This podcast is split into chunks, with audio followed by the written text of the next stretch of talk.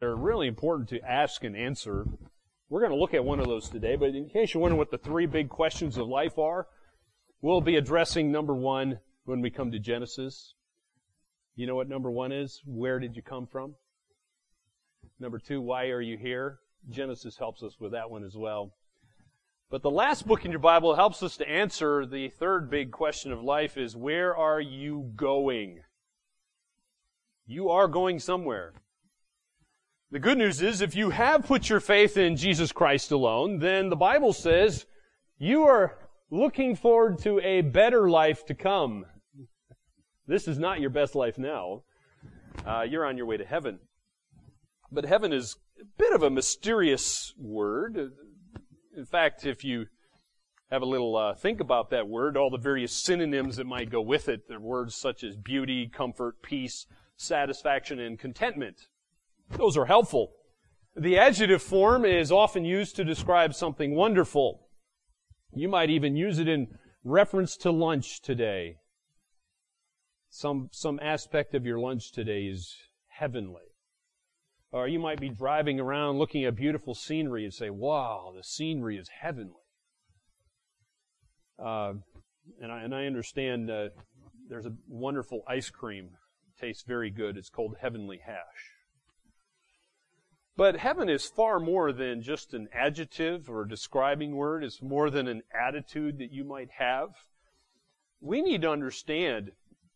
We need to get our, we need to get our heads and our hearts out of this temporary place that we currently live and recognize that heaven is a real place.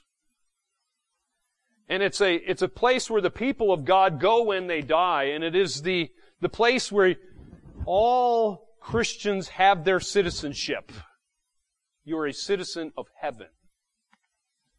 Well, because human nature is so tainted, so corrupted by the effects of sin, sometimes, uh, well, people just left to their own instincts will even corrupt spiritual truth. And unfortunately, the doctrine of heaven is yet again one of those things that gets corrupted. If you lack a biblical perspective when it comes to thinking about your eternal home, we call heaven, you can come to various wrong ideas, wrong perspectives. So people who lack a biblical perspective, therefore, are going to think wrongly about heavenly things. Uh, either they can ignore the spiritual realm altogether and we just don't think about the spiritual realm. Uh, sometimes people choose instead to, to just live for the, the temporal world that we're in right now. So they're not doing what Colossians says, set your affection on things above. Or sometimes people get so absorbed in the fantasy world and uh, the spiritual world and the truth of it is forfeited and not taken seriously, and certainly not seriously enough. But as we look at Revelation here today, here's my proposition. I'm, I'm proposing this for you to think about from this text that God wants us to long to be with Him in heaven. God wants us to long to be with Him in heaven. I hope you will see that from the text as we look at it today. But I feel like before we look at the text, we need to kind of quickly, very quickly, get a context uh, perspective here. Revelation 21 contains for us here the Bible's most exhaustive description of this new heaven and new earth. We also get a, a picture here of the capital city of heaven, which is called the New Jerusalem. But before we read that, you need to understand what happens before that. I feel like this is helpful. So I'm giving you a little timeline on the screen here, which uh, kind of gives you a lot of stuff. So sorry about the busyness there, but it is helpful nonetheless. So if you read in your Bible here in Revelation, though, you will find that Jesus comes back at the end of that seven year tribulation. You can read about that there in Revelation 6 through 19. So, so those of you horse lovers love, you, you love, this is one of your favorite verses in the Bible, you know, the, the armies of Jesus, which are the believers coming back on the white horses. Uh, I'm looking forward to that. I know that the horse is going to be perfect and King Jesus is leading me and I'm going to be perfect, so I'm not concerned about falling off at that point. I'm really looking forward to that. But, but Jesus comes back and he just slaughters all his enemies there in chapter 19. what, what's typically called the Battle of Armageddon. And then in, we enter into chapter 20 there, this 1,000 earthly year reign of Jesus Christ on the earth. Well, that, that eventually comes to an end, obviously, there in chapter 20. And then you'll see also at the end of chapter 20 this great white throne judgment where God sentences Satan finally. He's, he's dealt with once and for all, thrown into the lake of fire along with all unbelievers who've never put their faith in Christ. And then chapter 21 here, we have this, this new heaven and new earth. Well, that's because it says the, the whole universe has been dissolved there in chapter 21 verse 1. God's done away with the old to bring in the, the new. And so in a sense, I do believe in global warming. Not like most scientists though. I believe in God-made global warming as uh, what happens there and this whole universe is going to be dissolved. It is a God-made global warming, universal warming. And then we see that everything's going to be, we, as we know, will be made perfect. So with that very quick introduction there, we, we come to our passage today, but we need to understand, examine this process by which this current universe you and I live in is destroyed and then all things are made new. We uh, saw when we studied 2 Peter chapter 3 that Peter addressed this very issue. In verse 7, he says that the heavens and the earth that now exist are stored up for fire, being kept until the day of judgment and destruction of the ungodly. But the day of the Lord would come like a thief, and then the heavens will pass away with a roar, and the heavenly bodies will be burned up and dissolved, and the earth and the works that are done on it will be exposed. Since all these things are thus to be dissolved, what sort of people ought you to be in lives of holiness and godliness, waiting for and hastening the coming of the day of God, because of which the heavens will be set on fire and dissolved, and the heavenly bodies will melt as they burn. But according to his promise, we are waiting for new heavens and a new earth in which righteousness dwells. So that kind of gets us caught up here to Revelation chapter 21. So look here in Revelation 21. Let's read about the new heaven and the new earth. Starting in verse 1. These are the words of the living God, and he says, as he speaks through the apostle John, he says, Then I saw a new heaven and a new earth. For the first heaven and the first earth had passed away, and the sea was no more. And I saw the holy city, New Jerusalem, coming down out of heaven from God, prepared as a bride adorned for her husband. And I heard a loud voice from the throne saying, Behold, the dwelling place of God is with man. He will dwell with them, and they will be his people. God himself will be with them as their God. He will wipe away every tear from their eyes. Death shall be no more.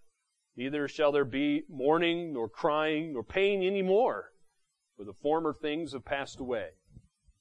Then he who was seated on the throne said, Behold, I am making all things new. Also he said, Write this down, for these words are trustworthy and true.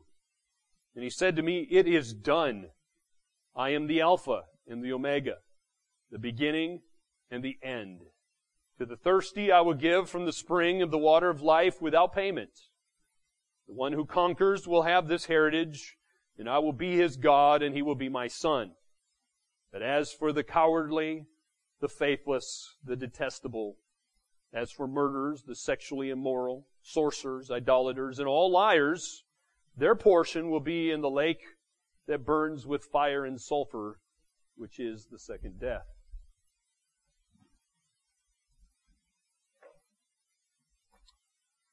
There are six features that I want you to take notice here in this particular text of the final and eternal heaven, which is called the new heaven and the new earth. So there's six features we'll look at quickly. Number one, notice the appearance of the new heaven and the new earth, at least what, what little information we have in verse 1. First of all, we, we can notice that God says it is a new heaven and a new earth. New there, by the way, has nothing to do with chronology or time. It, it, it is a qualitative word. It's new in quality.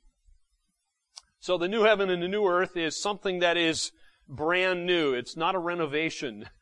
Okay, it's not, it's not like you see those shows on HGTV where they take an old house and, you know, they might rip the gibboard off and sand the floors and put some new paint on the wall. No, that, that, that is not what we're talking about here. It's brand new. Something never before seen. It's called burn down the old house and build a totally new one is what we're talking about here. All right. That's the difference. So notice first that God has to create everything new. Why? Because the first heaven and the earth are gone, it says in verse 1. He gets rid of the old, brings in the new. And, well, then why did he dissolve the old heaven and, the old earth here? Well, he has to, because our present earth we live on is cursed by sin. Read Genesis 3. You can read Romans chapter 8, for example, here, where it says in verse 19, For the creation waits with eager longing for the revealing of the sons of God. For the creation was subjected to futility, not willingly, but because of him who subjected it, in hope that the creation itself will be set free from its bondage to decay and obtain the freedom of the glory of the children of God. For we know that the whole creation has been groaning together in the pains of childbirth until now. And it continues that way. And will continue that way until this verse right here, when God makes a new heaven and a new earth. So what are the new heaven and a new earth going to be like? Well, we get a hint of that here in verse 1. Very different from our present earth. Notice there is going to be no more sea. That's a big change because if you look at this picture of our present Earth, you know that approximately 75% of our current Earth is made out of water. So, mostly blue when you look at it from outer space. And of course, all life is dependent on water for survival. Even you as well are made uh, with a lot of water. And so, we see there's going to be some drastic changes here. Apparently, a believer's glorified body itself is going to be different. Apparently you're not going to require water. Human beings aren't going to require water. Uh, even your own blood apparently is made out of 90% water. Your flesh and your body and your muscles made of roughly 65% water. You're made out of a lot of water. But it says here there will no longer be any sea. Why does God say that? I can't tell you all the reasons for that. okay? But that's what it says. That's the, if you see the appearance of the new heaven and the new earth, it is clearly going to be very, very different. Heaven also has a capital. That's described here in verse 2. So let's look at this. The capital of the new heaven and the new earth. And so John moves to the capital city here of the eternal state. And there's no reason to doubt, by the way, that the holy city is a real, actual city. Uh, in fact, you can read much more about it. Continue reading there in chapter 21. Uh, it gives some very detailed description about the capital city of heaven, the New Jerusalem. It, it, mentions the foundation, gates. You know, it's square. How how long it is, how wide it is. You know, all those various details of it are all mentioned there in the scriptures. So there's a lot of dimensions uh, even in verse 16, for example, I don't think that's an accident that God would, would mention that in verse 16. The city lies four square, its length the same as its width. He's measured the city with a rod, 12,000 stadia. Its length and width and height are equal. Anyway, and then he gives even how thick are the walls, so forth. A lot of, a lot of information there. If it's not real, why would God do that? That doesn't make any sense. So the New Jerusalem, notice it, here, the, the capital city of heaven is called the holy city. God likes that word holy. He, he's holy. His word is holy. He wants his people to be holy, to be unique and distinct. And so this concept of, of holiness here is important. And it, it, it just incorporates everything, the relationships, the activities, the responsibilities, uh, a lot of things. But un- unlike the evil cities that we currently live in, the perfect people here in the New Jerusalem are going to live and work together in perfect harmony. Notice where the city comes from. Did you see where it comes from? Where is it right now? Well, it comes down from heaven, so it must be in heaven right now. And so the implication here is then that heaven, or sorry, the New Jerusalem, this capital city, already then exists. But when God creates a new heaven and a new earth, the New Jerusalem is going to descend, it says, into the very midst of the new earth. It's going to serve as a dwelling place for the redeemed, for the, for the Christians, for those who are the bride of Christ. And it will be for all eternity. And so notice the beautiful picture of, of a bride. It contains the bride here. And, and therefore, it's going to take on the character of the bride. And this moment here is that final stage, if you will, of the marriage ceremony. And the final stage is corresponding here to the eternal state. And John saw the bride here adorned for her husband. Who's her husband? Jesus Christ. Why? Well, this is the time for the consummation. And we see the, the words there, adorned. She's adorned. The word adorn means to order, to arrange. The bride, in other words, become appropriately ordered, appropriately arranged in all of her beauty for this moment that God has been building toward. By the way, at this point here in, in the book of Revelation, the bride concept we, we typically associate with the church, uh, with this, this group of people, all believers, is going to expand. You, some, some people wonder, well, what about the Old Testament saints? All right, well, what happens to them? Are they somehow left outside this? No, they're not. Because the Old Testament saints, all those people you read about, like Abraham and David, for example, they're incorporated here too. They're not left out, all right? They're, they're part of this beautiful bride we're reading about. That, that we're going to be with them as well in this capital city of heaven for all eternity. What is the supreme reality of the new heaven and the new earth? Well, that's verse 3. Because verse 3 says, John, John says, I, I hear, I heard this loud voice coming from the throne saying, Behold, the dwelling place of God is with man, and he will dwell with them, and they will be his people, and God himself will be with them as their God. So, fill in the blank, my friends. The answer you give will be quite revealing. It will tell you a lot about yourself. So here's the blank. The supreme glory and joy of heaven is blank. What do you put in that blank? Now, what should you put in the blank? Because we just read what should go in the blank. But what would you put in that blank, having not read verse 3?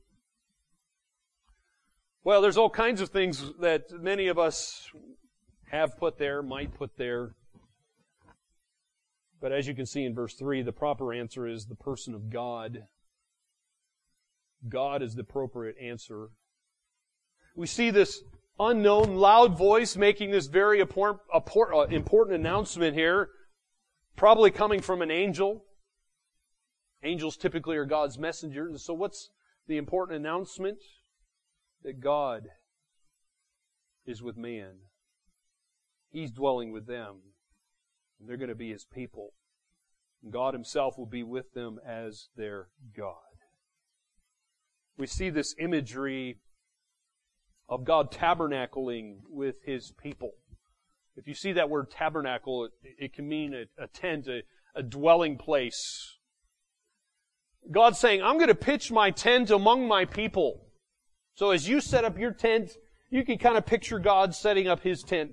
Not that he needs one, but just get, picture that image. He's dwelling there. He's not far off. He's not distant. He's not in the Holy of Holies anymore distant from his people. He's right there with them. And so the amazing reality of Matthew 5 verse 8 is real.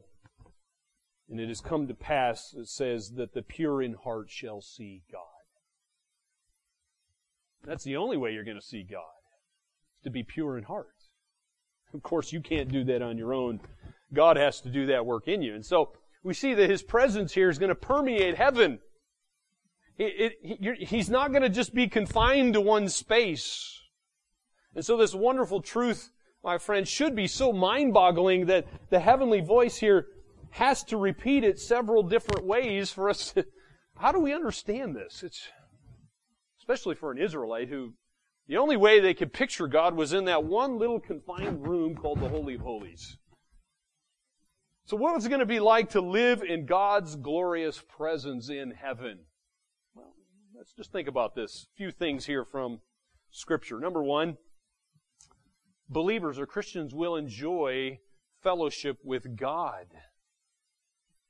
So the imperfect, sin-hindered fellowship that you and I enjoy now with God, well, that's going to be done away with, because sin's done away with. Believers are going to be with God in a way that is now going to be complete.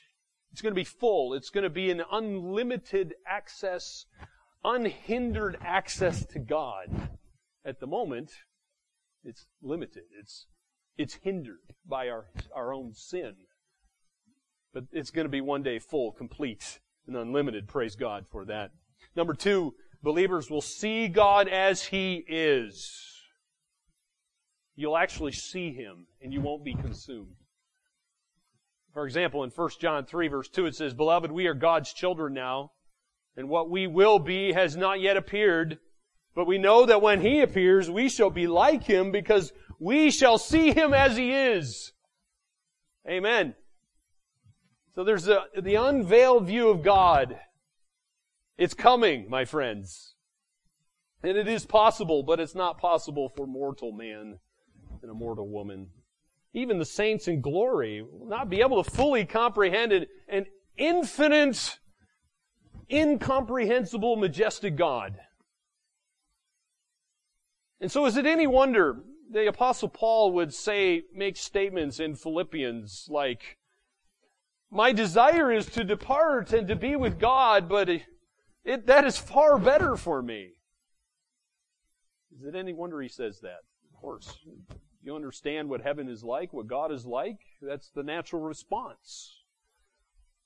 Is it any wonder that a blind hymn writer by the name of Fanny Crosby would understand the supreme reality of heaven is God.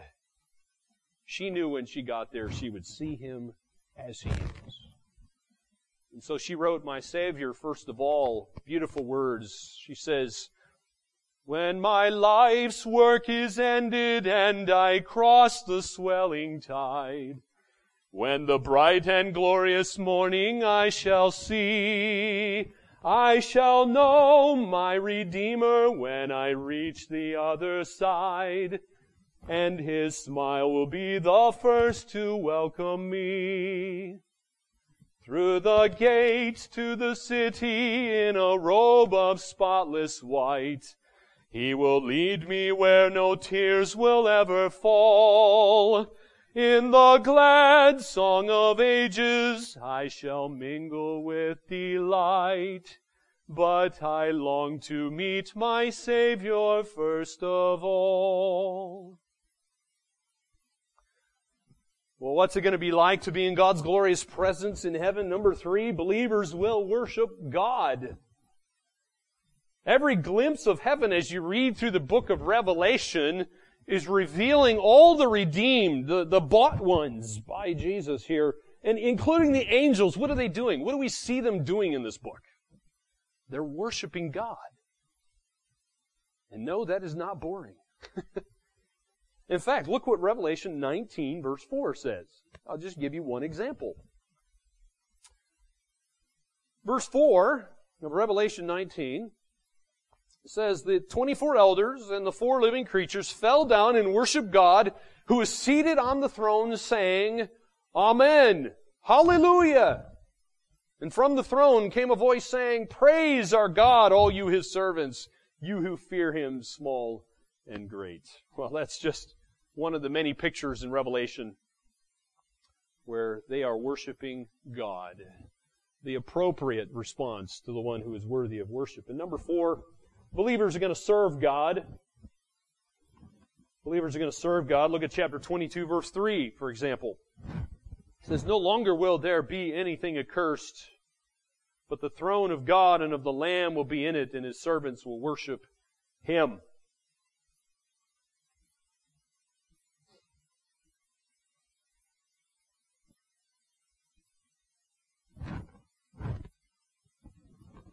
No, Revelation 7 another interesting passage. Verse 15, it says there that the saints, Revelation 7, verse 15, look what it says. The saints in heaven serve God day and night in his temple. We see number five, what are, what are believers doing in heaven before God's glorious presence? We see the Lord then will serve believers. Yes, the Lord will serve believers. If you don't believe me, look at this teaching that give, Jesus gives in, in story form in Luke chapter 12. Look at Luke chapter 12. Luke chapter 12.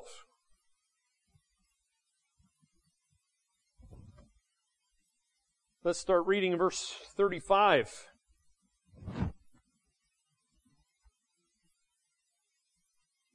Luke 12:35. Jesus says, "Stay dressed for action and keep your lamps burning and be like men who are waiting for their master to come home from the wedding feast, so they may open the door to him at once when he comes and knocks. Blessed are those servants whom the master finds awake when he comes. Truly I say to you, he will dress himself for service and have them recline at table and he will come and serve them." If he comes in the second watch or in the third and finds them awake, blessed are those servants. But know this, that if the master of the house had known in what hour the thief was coming, he would not have left his house to be broken into. You also must be ready for the Son of Man, or sorry, for the Son of Man is coming in an hour you do not expect. Did you notice the master there? We find him serving his servants. So Jesus here is picturing himself as this wealthy nobleman, this lord who returns to his estate after he's gone on some long trip somewhere and he finds his servants ministering faithfully here in his absence. And so what does he do? He rewards them. How does he do that though? He rewards them by taking the role of a servant. He prepares a feast for them and feeds them this wonderful feast. And so that's the way it is for believers as well in heaven. The picture of it here. Well, there are some changes in the new heaven and the new earth we can read about in verses 4 through 6. So, heaven's going to be so different from this present earth we live in that to describe it Poor old uh, the apostle John here. He's oh yes, he's under the inspiration of the Holy Spirit, but how does he do this? Notice he uses negatives. He uses negatives to describe these changes in the new heaven and the new earth. So what are these changes? Number one, we see in verse four. God will wipe away every tear from their eyes. Now, some people imagine this to be people crying in heaven because they have had to face their record of sins before the holy God. By the way, there is no such record. Yes, there is a book of life. It has your name in it, but the book of life doesn't have a whole list of your sins in it. Okay? There is no such thing because in Romans 8 verse 1 it says, there is no condemnation for those who are in Christ Jesus. The judgment seat of Christ is a time of reward, not, not condemnation. So God doesn't have this huge screen in heaven showing all your sins, all your evil thoughts that you've ever done, you know, all the bad things you've watched on your computer, you know, all the bad things you've read, all the inappropriate things you've done. No, that, everybody in heaven is not going to see that on the massive screen like I've heard preached before. Not going to happen. Jesus has dealt with your sin, past, present, and future. You will be rewarded for what you have done in the body. Read Romans, read Corinthians.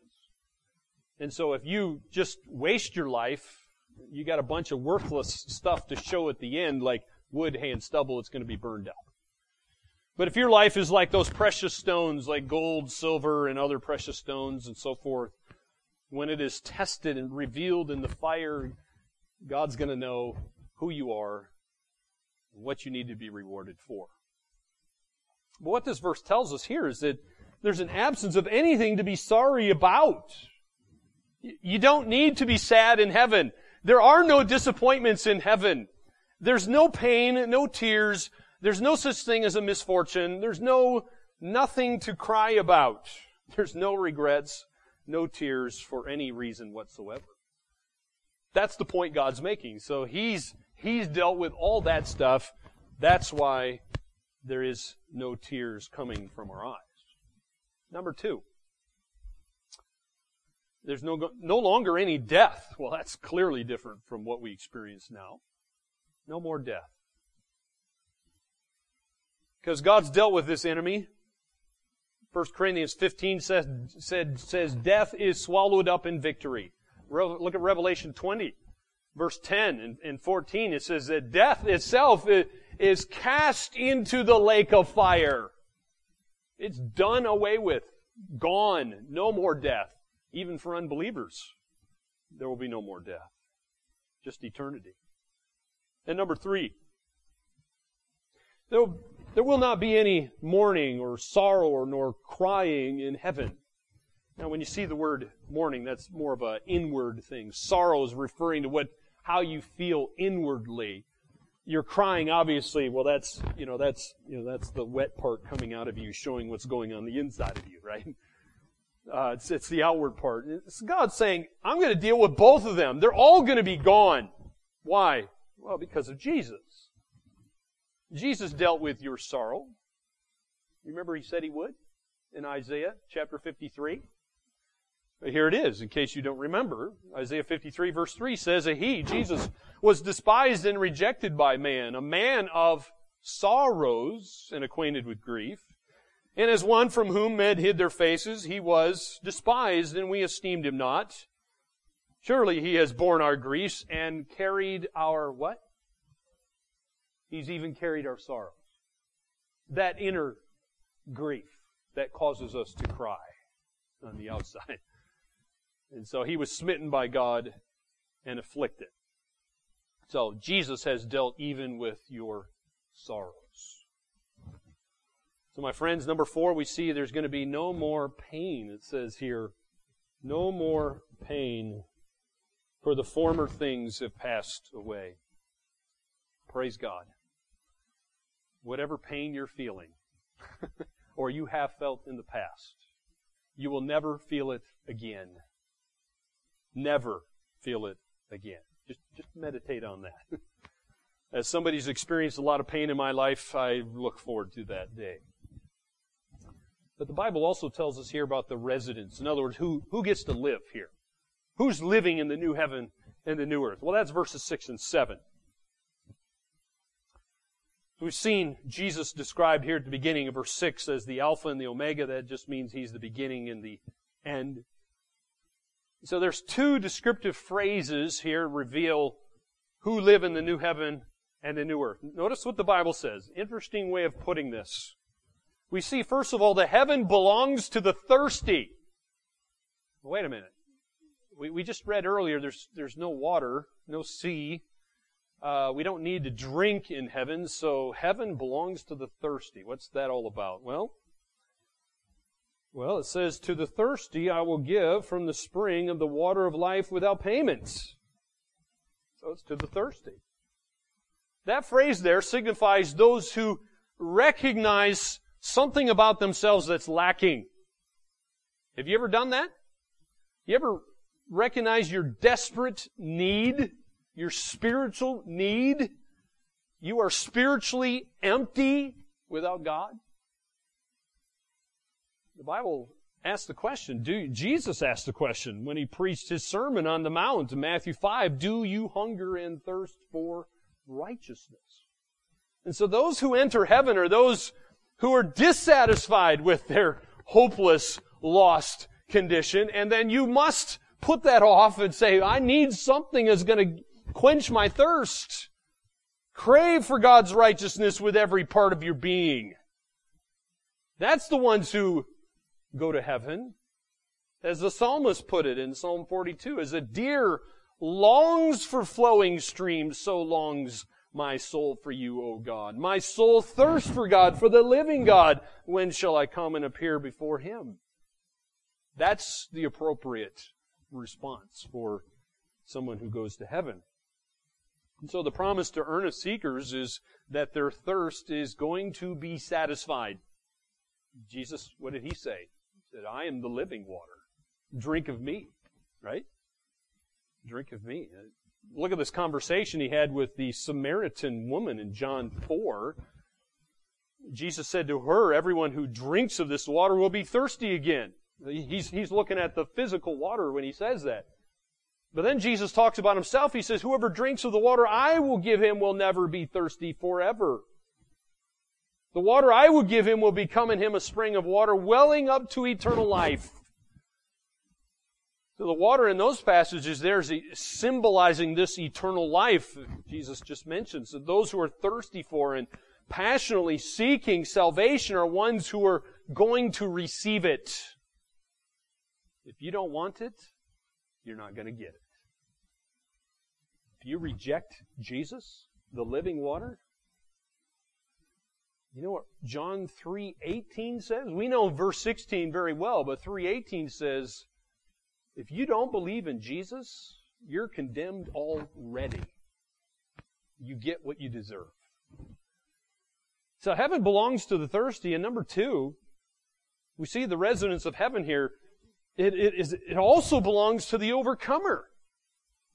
Overcomer is one who's exercising saving faith in the Lord Jesus Christ. we're talking about an overcomer because look what it says in verse 7. The one who conquers will have this heritage, and I will be his God, and he will be my son. We're talking about a conqueror, an overcomer. We see this, this, this imagery, this language used elsewhere. For example, in 1 John 5 verse 4, it says, For everyone who has been born of God overcomes the world. And this is the victory that has overcome the world. What's the victory? Notice what it says. Our faith. Our faith.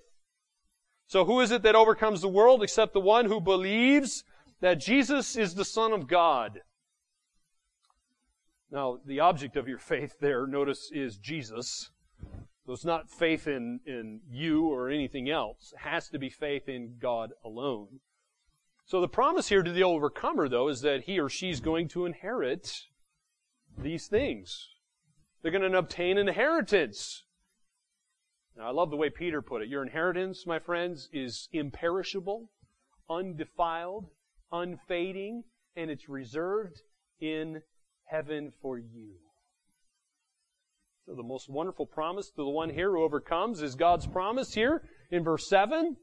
Look what God says in verse 7. He says, I will be his God.